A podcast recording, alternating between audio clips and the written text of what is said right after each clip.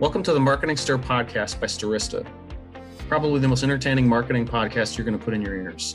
I'm Jared Walls, associate producer and Stirista's creative copy manager. The goal of this podcast is to chat with industry leaders to get their take on the current challenges of the market, but also have a little fun along the way. In our first multi guest episode, Vincent and AJ catch up with returning guests Amin Makhani, Senior Vice President, Growth Strategy, Bento Box, Nick Panayi, CMO, and Amelia, and Karolina Kocalevski, VP of Global Head of Marketing Communications at Orion Innovation. They discuss innovations on the lead generation front, the biggest changes each organization has undertaken in the last year, as well as how each guest's role within their own company has shifted. AJ buys a new laptop, and Vincent is feeling very special. Give it a listen. Ladies and gentlemen, hello. It is me, Vincent Pietrafesa. What does that mean? Well, it means it's the marketing stir, but not the regular marketing stir, a very, very special marketing stir. This is the first time in the marketing stir history. It's been like a year. Let me not get carried away here, right? But in the marketing stir history, that we are doing a multi guest podcast. Why? Because we've had so many amazing guests on so far we said, let's bring some of them back and let's focus on a topic that people, you, the audience, would be interested in. And the first topic is something that I'm very much interested in because, of course, I'm the vice president of B2B products and partnerships here at Stirista. And that is how the role of marketing and the expectations of B2B marketers are changing. And we have an amazing lineup of guests. I'm going to get to them first. But first, you know who's with me. Ladies and gentlemen, my CEO, Mr. AJ Gupta. What's up, AJ? Hey, Vincent. To celebrate this occasion, I bought myself a new laptop. So nice. Coming That's across it. in high def now. Come across in upgrade. I love it. I still have the Gateway 1000 that you guys gave me when I started. So uh, I'm kidding. I'm kidding. But uh, that's awesome. You know, how's it working? So far, so good. We'll see how it holds up in the podcast. You'll be all right. You'll be all right. It is great to see you. Uh, really quick, is Stirista, the latest announcement. Omna, I love that. That just went out, ladies and gentlemen who are listening. Omna, it's our new identity graph. You'll see a cool video that just came out. Check out our page on LinkedIn or go to our website, stirista.com. Enough about that. AJ, we've got a special one today. Oh, yeah. This is going to be a historic moment for our podcast, which is nearing almost 100 recorded episodes already. Yes, uh, recorded and then releasing. You know, we've released over uh, close to 70. We got a lot recorded. Uh, something tells me we're going to move this one up. No offense to all the other guests out there, but we're going to move this one up. We have three amazing guests three of my favorite people in this industry. Four, if you count you, AJ, I wouldn't leave you out, but three of my favorite people. Let me just go through first. Ladies and gentlemen, first from Bento Box, the SVP growth strategy. That's a promotion, sir. Don't think I didn't notice that. We're going to talk about that. Amin Makhani is here. And then also Nick Panayi from Amelia, an IPsoft company. You remember that episode? We had so much fun. Oh my goodness. And then my friend, hailing from the Bronx, ladies and gentlemen, Karolina Kocalevski from Orion Innovation. She's the vice president, global head of marketing and communications, all in marketing. Nick is the CMO. I forgot to mention that. How dare I? He is the chief marketing officer. Ladies and gentlemen, welcome to a very special episode of the Marketing Stir. Thanks for having us. So great yeah, to really excited to do this. It's great to see you all again. It has been for some of us, right? It's been uh, a, a, few months. It's been almost a maybe a year. Not, I don't think it's been a year. We've talked to a lot of you, but but let's start. I want to go to my friend Karolina, Karolina, and then the rest of the group here, Nick and Amin, for those of you out there who hadn't listened to their individual episodes, I suggest you do. It's excellent, excellent content. I would love for you to give a brief overview of the company and your role for the audience. Let's start with Karolina, then let's go to Amin after. Thank you, Vincent. Great to be here. So, yes, I work in the B2B space for a company called Orion Innovation. Orion is a leading digital transformation and product development services firm. We deliver business transformation uh, rooted in digital strategy, experience design, and engineering. We've been around for 25 years, uh, so uh, you know we're quite a mature company, but we've tripled in growth over the last few years. So it's been a real rapid um, growth story for us. We went from 1,400 employees to 5,000 employees, uh, and just in the last couple of years through a very aggressive uh, growth strategy. Our clients are large enterprise clients, mostly across a number of verticals professional services, telecommunications, life sciences, uh, financial services. I joined two years ago um, as the head of marketing, and initially my role was to bring all of the, the companies that we've been acquiring um, all under one corporate brand umbrella. Um, we during that time we shifted our our go-to-market strategy to a, um, a, strategy where we're focused on our large verticals, and with that, I built a marketing operation where we could uh, grow um, our existing accounts, bring in new accounts, and um, you know, ha- having been a small company for uh, a long time, we really didn't have um, a very big marketing focus. So it, it's a new function to the company. Um, uh, uh, everything's up for grabs. We're we're doing things differently, and um, we are targeting, you know, through into our key verticals now. So the ABM topic perfect for us right now. That's awesome. I, I love it. Uh, thank you for that. And uh, Amin, and and don't don't, don't think I didn't notice that promotion, sir. Yeah, on, uh, yeah, I, love it. it. Come on. It. Yeah. Yeah. So yeah, tell us about that. Tell us about uh, you know that your new role uh, sure, sure. at Bento Box, and tell people out there who are listening about Bento Box. Yeah, first let me talk about Bento Box. Um, Bento Box is a, a software business that focuses on uh, the hospitality industry, restaurants. So it started as websites uh, because restaurants had to either go through an agency where they had no control uh, to get a nice design, or they had to do it themselves on Squarespace or Wix, and then it would be very difficult for the website to look nice or for people to access the things they needed or to add events. So it was a platform that where we did it for you, but also you could update it on your own, and it was restaurant specific. So all of the features were what you wanted, and you could update it in an intuitive way. That's how the business got off the ground. But now it's really, uh, you know, our mission is to empower restaurants in their mission of hospitality. So anywhere that we can in, enlighten the engagement between the restaurant and the diner. So whether that's online ordering or gift cards or events management or making sure the websites are uh, accessible, that, that they, they fit through uh, the ADA guidelines. And so th- all those those interactions between the diner and the restaurant is where we want to uh, be, and and that's and that's the software, and so that's Bento Box. Um, and then my role, uh, I was uh, running the growth marketing department, um, which is you know customer acquisition and also uh, uh expansion.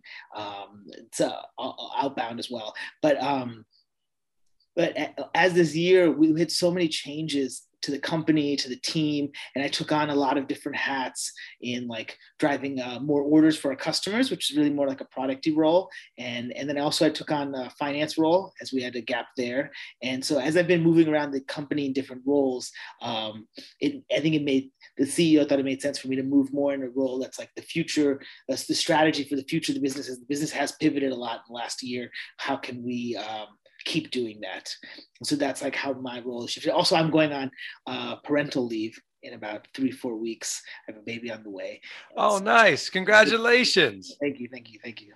That's awesome. So that's great news all around. That's uh, I did yeah, not by the time this airs, I'll have right? I'll probably have a baby by the time. Yeah, I think I think well, uh, maybe not. Well, you know, yeah, I think a couple weeks. So we'll we'll see. Yeah, we'll see. Uh, we'll see. That's awesome. Uh, I, I love hearing that. And you know, I, I think about every time I go to my uh, Bubby's. It's a restaurant in New York City, which which you live in New York City like me. Uh, Amin, uh, I think of you because Bento Box pops up every time I, I click on it. Uh, that is awesome. And then uh, finally, my friend Nick Panayi, Chief Marketing Officer of Amelia so great to see you again, sir. Tell us a little bit about Amelia uh, as well as your role. Yeah. Thank you, Vincent. Thanks for having me. Great to see you guys again. Um, so, Amelia is a conversational AI enterprise uh, software company. Uh, conversational AI, for those of you who are not familiar, is what the name suggests. It's all about software that knows how people communicate uh, and is able to reflect that same ability to communicate with humans. As you know, humans, we, uh, we're a little messy in our communication style. You know, we change context, we, we have different accents and we have, we speak different languages uh, and we change our minds about something and we go back. Machines usually have a hard time understanding that. Uh, and that's where conversational AI comes in. So the ability to think and communicate as a human, uh, and then our software then enables action. And also think about a call center environment where uh, we call them digital employees. So instead of a human employee, you get a digital employee. Ours happens to be called Amelia.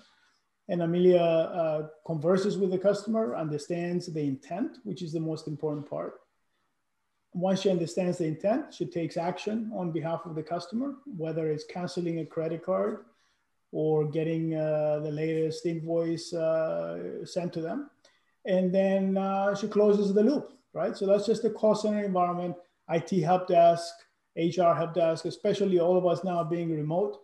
A lot of companies are strained by the, um, the need to support more and more remote workers. Um, people who never done VPN before, people who haven't set up their own home office video cameras and things like that before, they need a lot of help. So it's uh, it's a technology that's very very interesting. Again, AI is pretty hot right now. Conversational AI is the space we're in. I've been in the business for almost two years now, uh, and I've come from large companies to small companies, but mostly in technology mostly in uh, uh in enterprise space or at least in, definitely in B2B most of my career. So it's been a blast. You know, we rebranded the company from IPsoft, which was the legacy business, to Amelia. And looking forward, we have some interesting, uh, interesting inflection points ahead of us here in the near future. So next time we talk, we'll have some exciting news to share, I believe. So yeah, thanks for having me again. Really appreciate it. Thank you so much, all.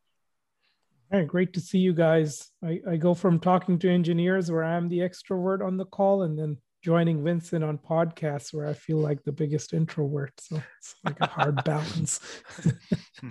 uh, but you know, one of the challenges and uh, that most companies are having now is with uh, lead gen.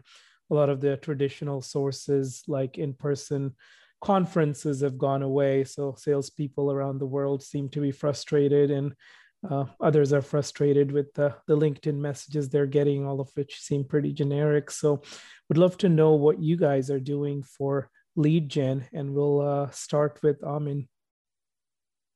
Oh yeah, sure, I'll go. I um I want to say something that that I think I don't know how many people that follow your podcast are um into that that that follow search uh, advertising a lot, but there's some really interesting things in search. This is I know it's just like meat and potatoes kind of stuff, but um you know, in the past, it was like search, you'd really focus on like certain exact match queries or maybe phrase match queries and you'd, you'd bid on those and you'd get good uh, ROI because you had narrowed set. But search is transforming. Google recently said that uh, 15% of searches every day they've never seen before. It's a unique search term that has never been searched before, 15% every hmm. Hmm. So, so if you if you go narrow, you can keep your ROI good. But if you go broad, you might unlock something that you didn't even know was possible in terms of volume. And i think that the, the i think everyone is still catching up to this kind of thing. So if if you and, and i've been saying kind of uh you got to break a few eggs to get an omelet because you're going to get some some wasted spend and you're going to get some bad leads and you're going to get some waste. It is but but it's a process to be able to like really grow your reach especially at a time like this where it's sometimes harder. The search search search behavior is changing a lot. Search uh, kind of queries are changing a lot. So uh, just take a look at your search. You might find something there that you weren't expecting because of the behavior. Consumer behavior has changed so much in search in the last even three, four years with voice, with mobile, uh, just with the length of queries. And then we'll go over to Nick next. Yeah, it's a great question, and I've, I've uh, learned a lot just by hearing I Amin here in the last few minutes. I, I will tell you, I will reflect the same thing in that search for us has been the best producer of qualified leads. Let's put it that way. So if you if the direct question is, you know, what's the most effective tool for us, aside from organic traffic, which everyone understands, if somebody comes organically looking for you, you're more likely to get a better qualified lead. The next the next really tool for us is uh, is SEM. But I, I always caution all of my marketers and, and my teams to to to think about you know cross attribution and, and, and you know cross channel attribution marketing is not as simple as that. Um, there's everything lifts some weight somewhere, you know, whether it's some PR that they've seen before. So when they do a search, they see the name and something triggers in their head, oh, I've seen this company before. Or the website that's looking, you know, better than average, so that leaves an impression. So next time they do a search, again, they're likely to click on you. Don't forget, I mean, there's always competing dollars for those search terms. So it, it's not as simple as just buying those terms. You have to do all those other good things that we all need to do. But in terms of pure lead generation, uh, that's the tool that we uh, we look to the most. And then finally, Karolina. Yeah, so we too. I mean, we, traditionally we hadn't spent a lot on on um, on Google search campaigns, but we we've gone down that path through the pandemic, and it, it also is yielding some some great results for us. Um, generally, you know, we've been really focused on LinkedIn as as our, um, you know, it, for us, it's it's a complex sale. It's a solution sale, and uh, we have a lot of followers. We've been growing our followers. Um, a, a, huge tactic in doing that is um, all the content that we've been putting out, um, very specific content around digital transformation topics, uh, and, and our webinars. You know, I mentioned that in the, in the last podcast. We're continuing with those. Um, we've rebranded them to Orion Talks now, and uh, so Orion Talks, uh, all formats. You know, now we're, we're including more uh, clients and prospects and, and them telling their stories of uh, transformation. It, it's really them as the heroes. And uh, we're finding that that kind of content um, which is a little bit longer form, people are very um, interested in in hearing those stories. So it's been very successful for us, and um, it helps really get get us uh, some really good qualified leads beyond what search. I mean, the Google search program has been more around our technology products, our intellectual property, where we have something to demo. So we've utilized both strategies for the different types of products and services that we have. And uh, Karolina, I want to stay with you for a moment there. For, First, I want to let you know the audience know it's uh, Orion Talks. You know, check out the the webinar series. We've heard some from so many podcast guests one of the things they did differently over the last year was well we started uh, we, we, we did webinars and normally our webinars used to get like seven people and now they're getting you know 300 people and they're having to update the the the software that they even use their web uh, their webinars on. So that's been been great news. But Karolina i want to stay with you and talk about uh, tell the audience the you know primary targets or industries that orion innovation is going after and and has that changed in the last year? Um, yeah, so so our, our primary industries are professional services, financial services, telecommunications, and life sciences. We, we have a few others, but there are big, big verticals with some, some big clients and big transformations that are happening in those industries. Um, it, hasn't changed, but we have grown. We have grown, and our our, um, our domain depth is very strong in those areas. Our client expertise is very strong. So um, what's what that's done for us is that it's made us focus um, our messaging just around those verticals because this is really where we're targeting. This is where we have clients, where we're doing cross selling. Our capabilities have grown over the last year. Um, you know, much as it was a pandemic, we our company bought four, four companies all remotely. so it was it was very hairy for us. Um, but but if anything, what it's done is it's it's focused us on look, this is where we need to tell our stories as marketers because uh, this is where um, the, the most painful transformations are happening and where, where industries are really evolving very rapidly and where the pandemic has, has actually impacted them in, in how they do their business. So um, we, we've been innovating with our clients and creating new intellectual property. Thank you, and and Nick, you know, I, the same question for you. I, I would love to understand, you know, what uh, targets you go after there, what type of companies that would be able to implement the, you know, the artificial intelligence, and how's that changed over the last year for you? No, it's, it's a great question, and actually that, that brings up an interesting point. I think in sometimes companies tend to do well in, in certain industries at first, and then you get to thinking, well, these are our industries, so we focus here so we try not to do that, right? Because there's other industries that we may not have had success yet because we simply haven't tried. So we, we're careful to kind of balance that, right? But traditionally, again, conversational AI comes in, in two flavors usually. It's an internal use case and an external use case. Internal use case is either IT help desk or HR help desk or something like that. Every company in every industry has an IT help desk and an HR help desk. So the variable there is really more one of size because the bigger your scale, the bigger the value you get out of conversational AI. So that part of it is pretty horizontal. The end user, um, the end user use case, meaning supporting end user customers, that comes in industries that have a lot of customers. So traditionally, telecommunication, healthcare, finance, insurance, those and those have been the industries that have been the first, you know, movers in that space because they have thousands of thousands of customers, and therefore the value they get out of putting conversational AI in the call center, for example, increases exponentially. Thank you for that. And and Amin now for you, I, I know uh, you know restaurants. I feel like restaurants. That's something that you know you don't have to be a b2b marketer you don't have to be a business professional. I think restaurants have uh, the transformation the closing down of some the oh, yeah, yeah. all that uh, that's affected everyone right? You know your local mom and pop shop larger chains.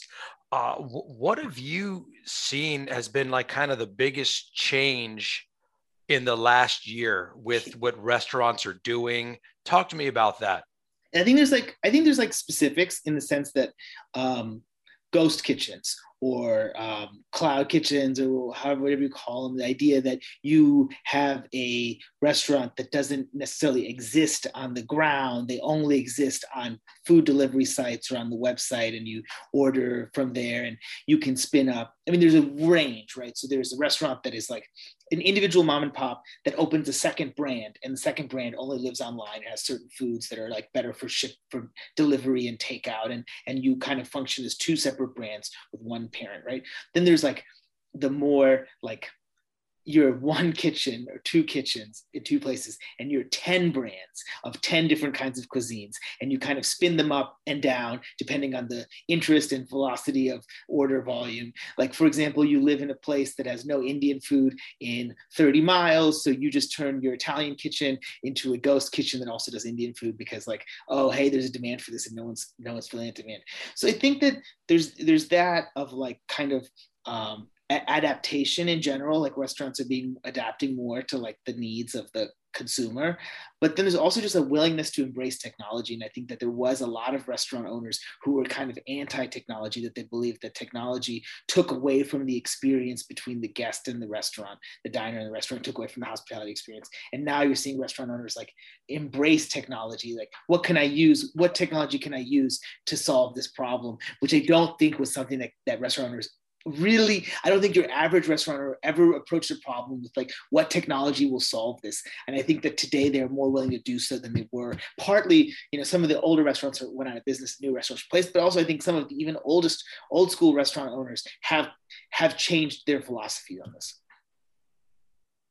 Yeah, you know, I, I, can add something you know in terms of um, the, I mean, much as we're still in, in the same industries, some of the changes we've noticed that are happening with, with them is that, um, you know, if I can pick, you know, financial services, for instance, um, that has exploded for us. Uh, you know, there's, there's been so many changes and things that the financial services industries had, had to accommodate for. Um, you know, they have they have legacy systems, and yet um, the the needs of the um, the consumer um, were to be a lot more digital and um, and their competitive scene changed as well so with the new digital um, players. So we've noticed that you know there's been a lot of requests for um, you know streamlining of systems um, you, the experience design you know how how are they designing for uh, for a, a, better user experience? Um, there's been you know the, digital contactless payments that, that have all shifted in the last year for our clients. Um, so a lot of uh, technology, uh, they're, they're, bringing in also similar to, to, to some of our um, panelists here and, and the uh, products and, software that they have. Uh, they're bringing in bots to eliminate some of these repetitive processes. Uh, they're putting in those kinds of technologies, um, help desks. So there's been a lot of activity at financial services firms for um, for us, you know, for our clients and new clients in actually expanding, um, you know, to newer technologies that address uh, a more seamless experience for their customer. So it, it's been slightly different for us, and we do have um, an experience design group now that that really has been exploding in terms of how much we've had to grow them to address these kinds of um, shifts that are happening in our own um, clients. Awesome. Yeah, thank you for that. And Carolyn, kind of following up on that. So one of the things we see is just uh, B2B selling has changed, right? So uh, because everybody tends to be more or less working from home, except for Vincent. Um, but uh, one of the, just as an example, we try to encourage our salespeople now to get cell phone numbers. Uh, and we see a direct correlation between having somebody's cell phone number to closing deals just because it's that personal touch and then you get to know your um, prospects cats and dogs as they kind of walk around the screen as well. So have there been any changes in terms of how your marketing and sales team is going uh, about with their b2b uh, sales and marketing process as well with people working from home in the pandemic? Um, yeah for us i mean it's, it's been difficult for our sales guys. They're, they're used to the face-to-face environment um, and it has been a bit more virtual but um, one thing that we've been able to leverage, just having large clients, is that um, every business function has their own technology problems. And you know, once we've done work in one area, we've really had to understand what are the other personas across that that massive client, get a referral in, so that they've learned to do the virtual selling just through virtue of having someone at that client that we've delivered for and, and really digging into what's going on in other parts of the business where we could match some of some of um, our expertise and really help them out. Um, so it's it's the sales process has shifted a little bit from, from that perspective and really get, getting on a lot more zooms um, with marketing i mean we're very conscious of the fact that um, our b2b buyers are actually expecting a sleek experience as well just like they're used to in their own personal lives so as a, as a consumer so, um, you know, we've had to borrow things from the, the B2C world in terms of our own marketing. We, you know, use more videos, more compelling, snackable content. Um, and so, so we've been very conscious of that. We're, not only selling, you know, experience design services to them and their clients, but we have to make sure that we too are, uh, uh, you know, attracting them in the same way and, and, and engaging with them in the same way. I mean, how about you guys? Have you seen any big changes selling into yeah. restaurants? You know, it's a different thing because it's like the restaurants are still like I, cell phones have always been this holy grail for us because you call restaurants and uh, the wait staff picks up or whatever. You know, like you can't, you can't, you're not going to get to the owner by calling the restaurant. I mean, you can, it's possible. It's hard though. And so like we've always needed to kind of get cell phone numbers in general. That's the thing. Um, I think sometimes with like larger hospitality groups that have an actual office. They have an office and then they have like, let's say seven, 10, seven to 10 uh, concepts that are uh, restaurants. Those ones we used to be able to send stuff to the headquarters, but now like people aren't the headquarters anymore. So that, that's like some things on like the direct mail st- st- side for the groups we have trouble for the restaurants the same right because you can just send it to the restaurant someone will get it um, I think that's like there's some stuff that's like uh, I I feel lucky because um I know some B2B have been using uh, IP tar- targeting for a while to get to ABM to like get to serve at the at the at the headquarters using the mm-hmm. reverse IP lookups and we haven't been able to use that because the IP addresses of the restaurants aren't on those like demand based databases. So like we've never been able successful with those, but now nobody can be successful with those. so I, I feel a little bit better that oh, I'm not the only one missing out. and finally, Nick. Yeah, I'll give you like a, a bit more of a general answer. The kind of changes that we've seen. I think one of them is regardless B2B, B2C, and this is something that Karolina will probably uh, appreciate is the movement towards digital transformation has accelerated significantly, right? Because the pandemic has caused all of these problems that companies have had to come to the surface. You know, the, the lack of preparation for digital transformation. So where it was because it was before kind of a, oh, maybe we'll get to it when we get to it, to where we're gonna digitally transform because there's that's the only way to survive going forward. So we're seeing that. What does that mean in buying behavior? is that we're actually seeing more tolerance for, for risk in terms of um, customers who want to engage, but they want to do it with controlled risk, meaning a pilot or a proof of concept, which again, from a marketing standpoint, is a, is a fantastic thing because gets you a foot in the door, right? And then from there, if you have the right sales organization and the right support organization, you can move further so I think it brings you, it brought us closer to our customers because they're leaning forward a little bit more than they were before. I will say I, I talked to a number of analyst firms and I, I sit in on executive councils that we have with customers. They're so focused on customer experience as well. And again, depending on what it is that you market and sell, that is top of mind for them. So for us, that plays well into our into our model because we are all about customer experience through digital employees. But again, what, what, does that mean? Well, it, it forces them to think about things that they weren't thinking about before. So they're a little bit more open minded about that cutting edge of things uh, than they were before, right? So they're more likely to experiment a little bit more. So that's that's a good thing for marketing, right? So we're able to go straight to let's just do a pilot, especially in a SaaS world. It's you know the risk is pretty manageable. Um, so, and the final thing I will say is the, you know, the buying committee that we all know about in B2B, the fact that it's not one person or two, it's 12, you know, that number continues to grow. Um, because why? Because all of these things now are really bet the company kind of investments that they're making. So they want to have more people involved, more functions when they make some of these technology decisions. So we're seeing that buying the buying committee grow even more. I don't know if that's a good thing or, or a bad thing, but it's it's a thing, you know. So you, know, you got more people to impress. It's it's definitely a thing. I know. Uh, I, I see that too on on the the because I think just maybe uh, budgets are being looked at uh, carefully, or you know, you're really eh, looking at different channels and the different dollars that you're putting efforts into. So yeah, that tends to have more people involved. But I, I, I, think it's I think it's a good thing. I know there's a lot of salespeople out there listening who are like, wait, I want the least path to resistance. It's like, well, no, uh, be happy that people are making better, I think, informed decisions, mm-hmm. and you know, they're really looking at your your uh, whatever vendor or partner they choose carefully. I think also part of it is like um, use cases are growing, where like one technology could be used for like not it, it, came to market with one use case. And now it's like oh this can actually be used a, different, a bunch of different ways. I mean, even something as simple as ours we used to be more a marketing product but then with online ordering there's a lot of ops component uh, in-store restaurant ops that are very important in online ordering.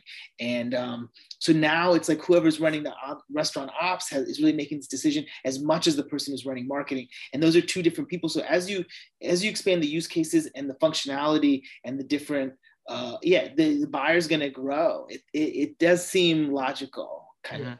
Yeah, absolutely. And, and I mean, I want to stay with you because, you know, we talked about how, uh, as a group, how your different customers might have evolved, right? Uh, I would like to talk about personally within your job or as a company that you saw that you had to pivot this past year and talk to me about that pivot. This is for the the group. I want to start with you first, and then uh, how you came out stronger because sure, yeah, yeah. Well, wait, one, I think that um, we were very lucky that we were working on an online ordering product that was like comparable, same level as the rest of the competitors in the space. And we didn't have to just like spin what, like, I don't know if you've followed any of the reservations companies, they spun up like online ordering products that were kind of just like hacks based on the reservations. Like, and, yep. and it's like, not whatever, it's fine. It's, it's, it, you have to do what you do. Um, but we were already in, we, we launched in February, which was like one month before, and we had a real product in, in market. So that was great. But I think we, we were used to make, we used to say that every everyone needed to get the website first because that's the front door, and then you can buy the additional products. But once the pandemic hit, you, restaurants some restaurants like i don't have time to do a new website. I just need some ordering software. And so we were able to pivot and start serving a larger uh, group of restaurants uh, that maybe weren't ready to switch websites yet. But i think that what, what that showed us was that we could solve a lot of problems individual point problems point solutions in in the restaurant uh, business and then over time grow that business. But then having that allows us to get to people who maybe aren't thinking of their website brand as important as other customers. So like you know, sometimes you take your thing and you have a vision, you have a vision of what the, the customer should want and what is best for them and they have a different vision and and it, and when you can find a way to reach more unique types of customers because you're willing to like create a product that's for them, for their vision, I think that that does a lot. And that's what we've seen. Uh, Karolina, how about you? You know, we, we've noticed that um, companies are, are more willing to build their own um, proprietary platforms now. So, so again, we're in the larger enterprise space, and um, you know, it's it's often a build versus buy decision that they're, that they're making. And somehow, in the pandemic, I think, um, echoing what Nick said, there's there's more of a um, tolerance to take um, a bigger bet on, on how should we really do things.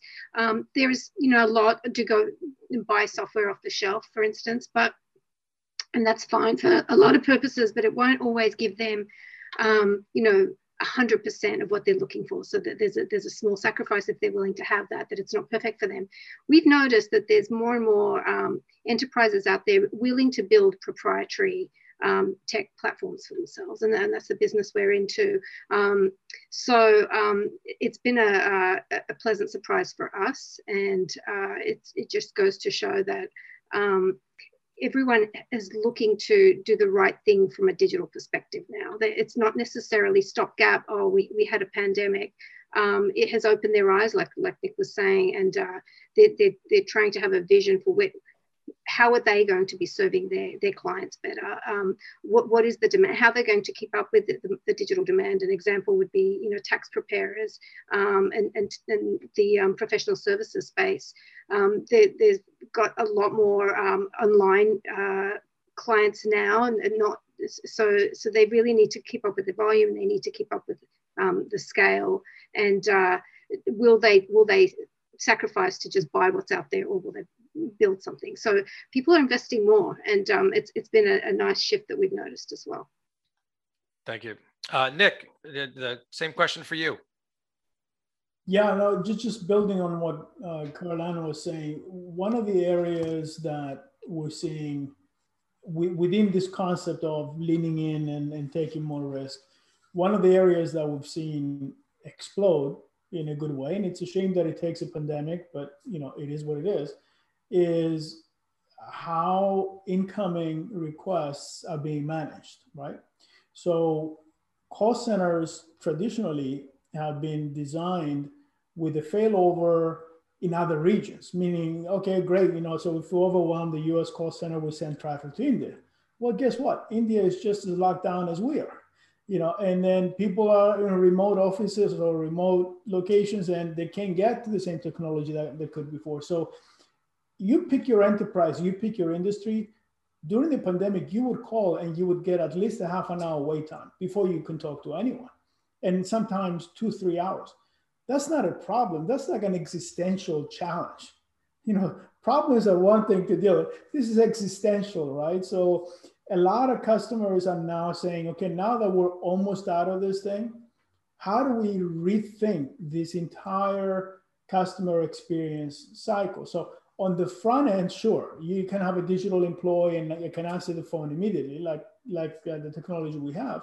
But then the work that Karolina and her team do on the back end is just as important because yeah, sure you can you can take in the call faster, but then when you hand it off to the CRM system and the SAP system and the financials and all of that, is that digital transformation in place as well? So we're seeing customers who are now willing to take a harder look at their entire customer experience from beginning to end and look for digital transformation there.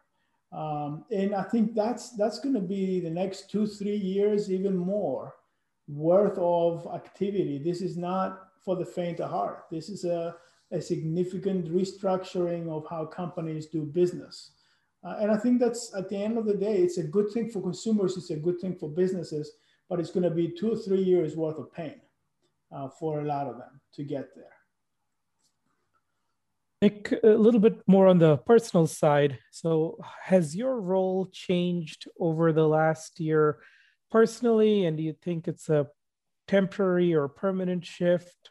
Yeah, that's a great question. Yeah, it has. You know, I'm not going to bore you too much detail, but I will tell you when when I first joined the company, you know, I wanted to to be in the office, you know, every day. The office happens to be in New York. I happen to be in Northern Virginia, so that basically meant, you know, commuting to New York and then coming home for the weekends. And I did that for a year because I wanted to build it function and, and build it solid. And the company culturally was very much about in the office kind of setting. Of course, then the pandemic hit, and you know, all of a sudden now that whole culture will goes out the door because the whole company now is rethinking the way we do business.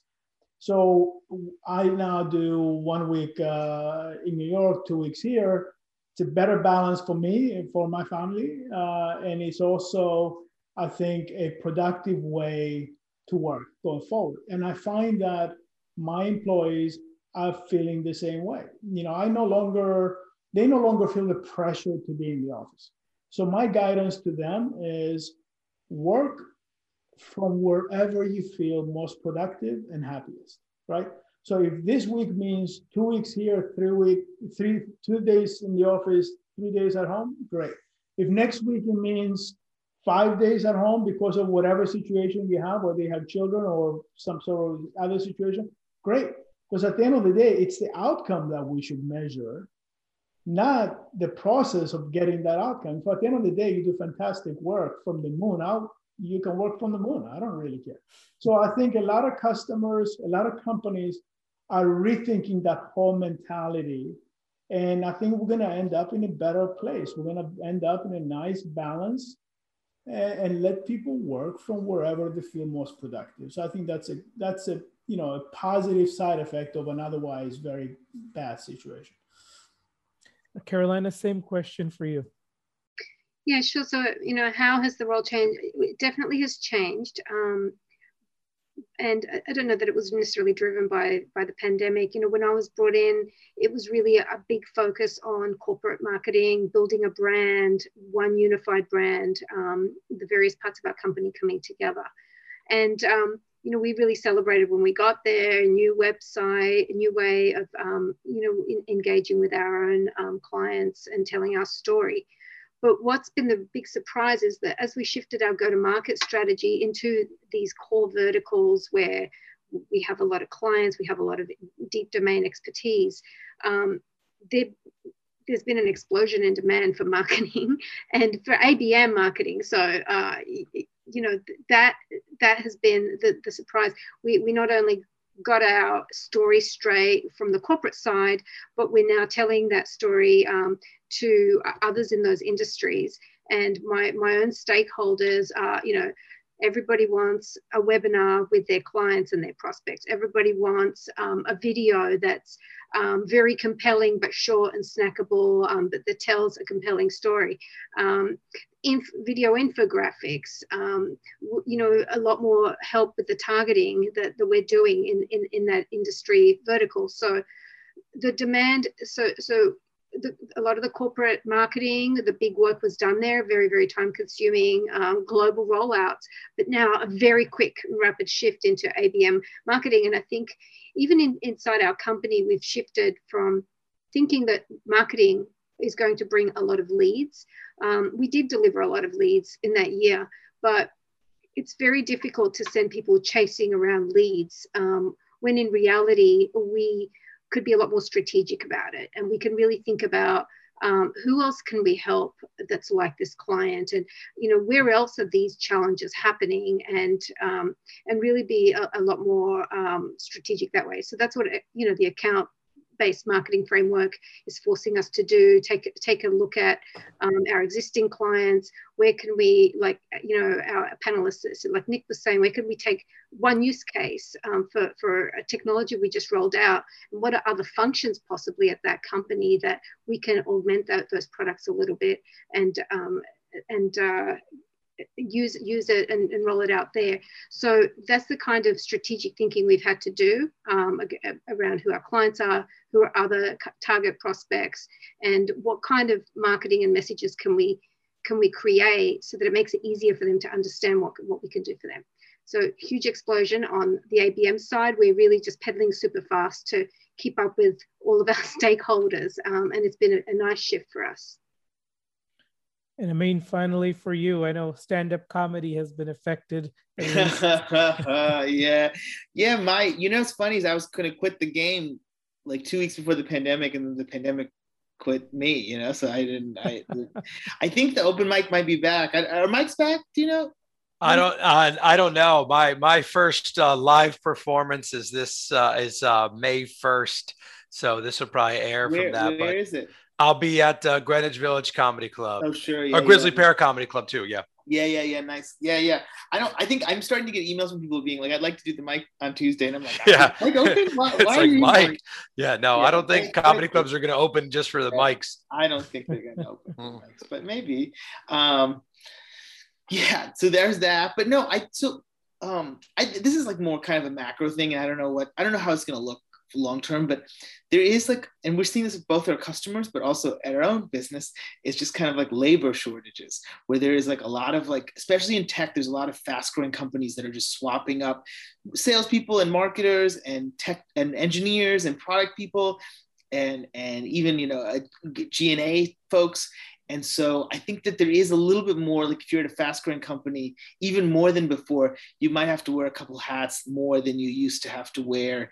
And and that's what's happened to me. And I think that I, I think one thing that's good about that is that at least for marketers if you end up doing it like I I'm I'm like doing some finance work which is probably uh, not exactly common. But still I can kind of bring that lens to marketing about uh, ROI on marketing spend that they don't kind of look, you know, they might look at a channel channel basis like, oh, this channel is not performing what I need, but like, well, if you turned it off, everything would come down. You know, the other other other channels would perform worse. And so like we can run that experiment, but like you have to be ready for the revenue risks to it. And and I think that that framing that has allowed it to be a more interactive conversation rather than like you got to turn the stuff off because it's not performing because um, and then you were like, yeah, we can turn it off. We'll prove if it does it does stuff, you know.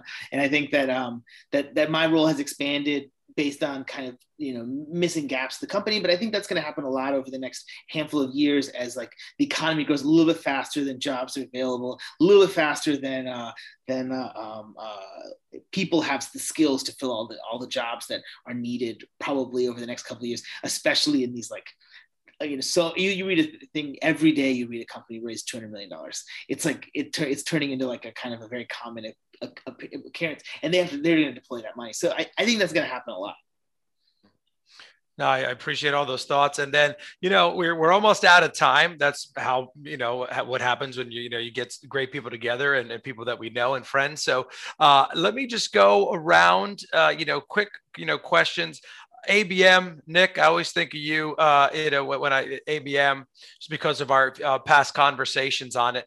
Can you touch a little bit about, what you think kind of the future of ABM is going to look like? Yeah, absolutely. And I'll, I'll build up on something that Amin just said because I think it's very important. I think marketers in general uh, are like doctors, right? So a doctor doesn't go into their specialty before they understand how the rest of the body works. So it's the same thing with marketers. They need to be, they need to have that kind of general understanding of all the functions, frankly, in marketing and, and around the rest of the business before they focus on the specialization. So ABM is one of those functions, right? you don't you don't throw just uh, an average marketer in ABM. ABM is for the stars. So the ones that have potential, the ones that understand how to work with sales, the ones that understand how marketing works in general, they become ABMers because the ABMer is supposed to be a mini CMO, as we talked about, right? For you to be the conduit between the sales team and the marketplace, you need to be a mini CMO. You can't just be a single track marketer. So that's number one. Number two, I believe very strongly that the best instance of ABM is truly a single account, right? So one of the things that has become an interesting discussion point when I talk to marketers is some people use ABM as a general term to discuss segment marketing, like five accounts, 10 accounts. Well, guess what? It's 10 of them, it's not one. So they're not alike. No, even if they're in the same zip code, the same industry, the same size, they're not alike. ABM is one on one. So, to that end, I believe strongly that pursuit marketing is a subset of the ABM discipline that's going to continue to gain a lot of traction. And pursuit, meaning your strategic deals. Why? Because that's when sales pays most attention. Sales pays most attention when their personal wallet is being impacted. And if that quarter or that year is on the line because of that big deal that you're about to go close, you're going to pay a lot more attention to the ABMer who's working with you to help you close and penetrate that deal. So I think pursuit marketing is a subset of ABM is going to continue to pick up speed. But overall, ABM is just one of those areas you simply can't ignore anymore. It's it's going to be more and more an area that people invest in. Caroline, a final question for you. What are some of the trends you think uh, are happening in B2B as we go into 2022? Yeah, I think um, what, what, we're what we're hoping for anyway is that we're, seeing better technology come out.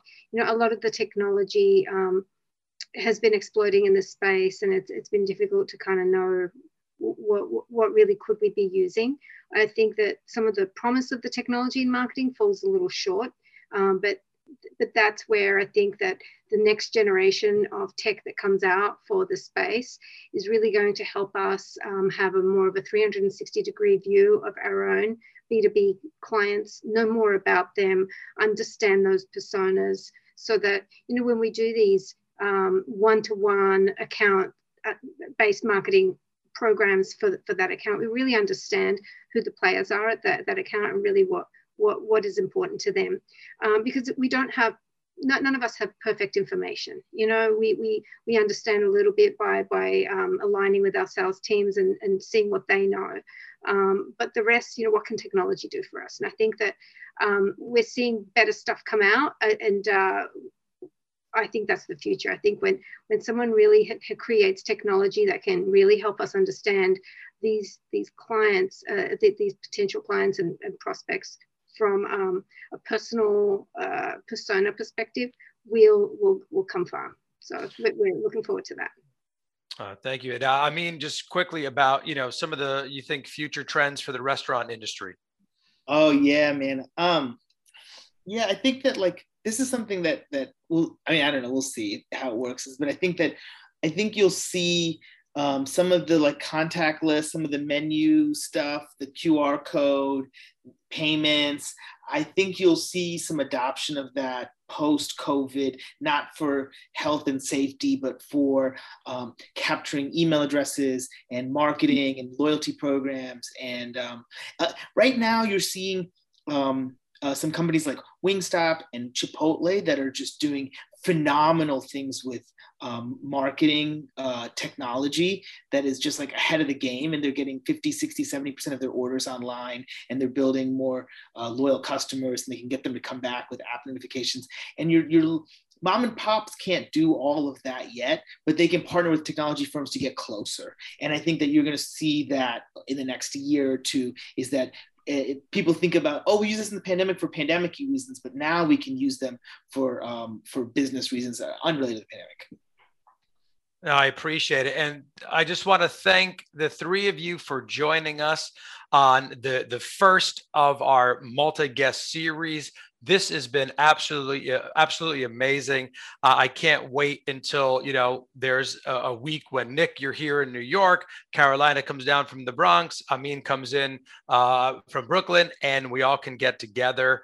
And this has just been amazing. I truly want to thank you, ladies and gentlemen. These guests again, Amin Makhani from Bento Box, Nick Panayi from uh, Amelia, Karolina Kocalevski from Orion Innovation. I'm Vincent Pietrafesa. That's Ajay Gupta. This is the Marketing Stir. Thank you so much for listening and watching. We'll see you soon. Thanks for listening to the Marketing Stir podcast by Stirista. Please like, rate, and subscribe. If you're interested in being a guest on the podcast, email us at info at themarketingstir.com. And thanks for listening.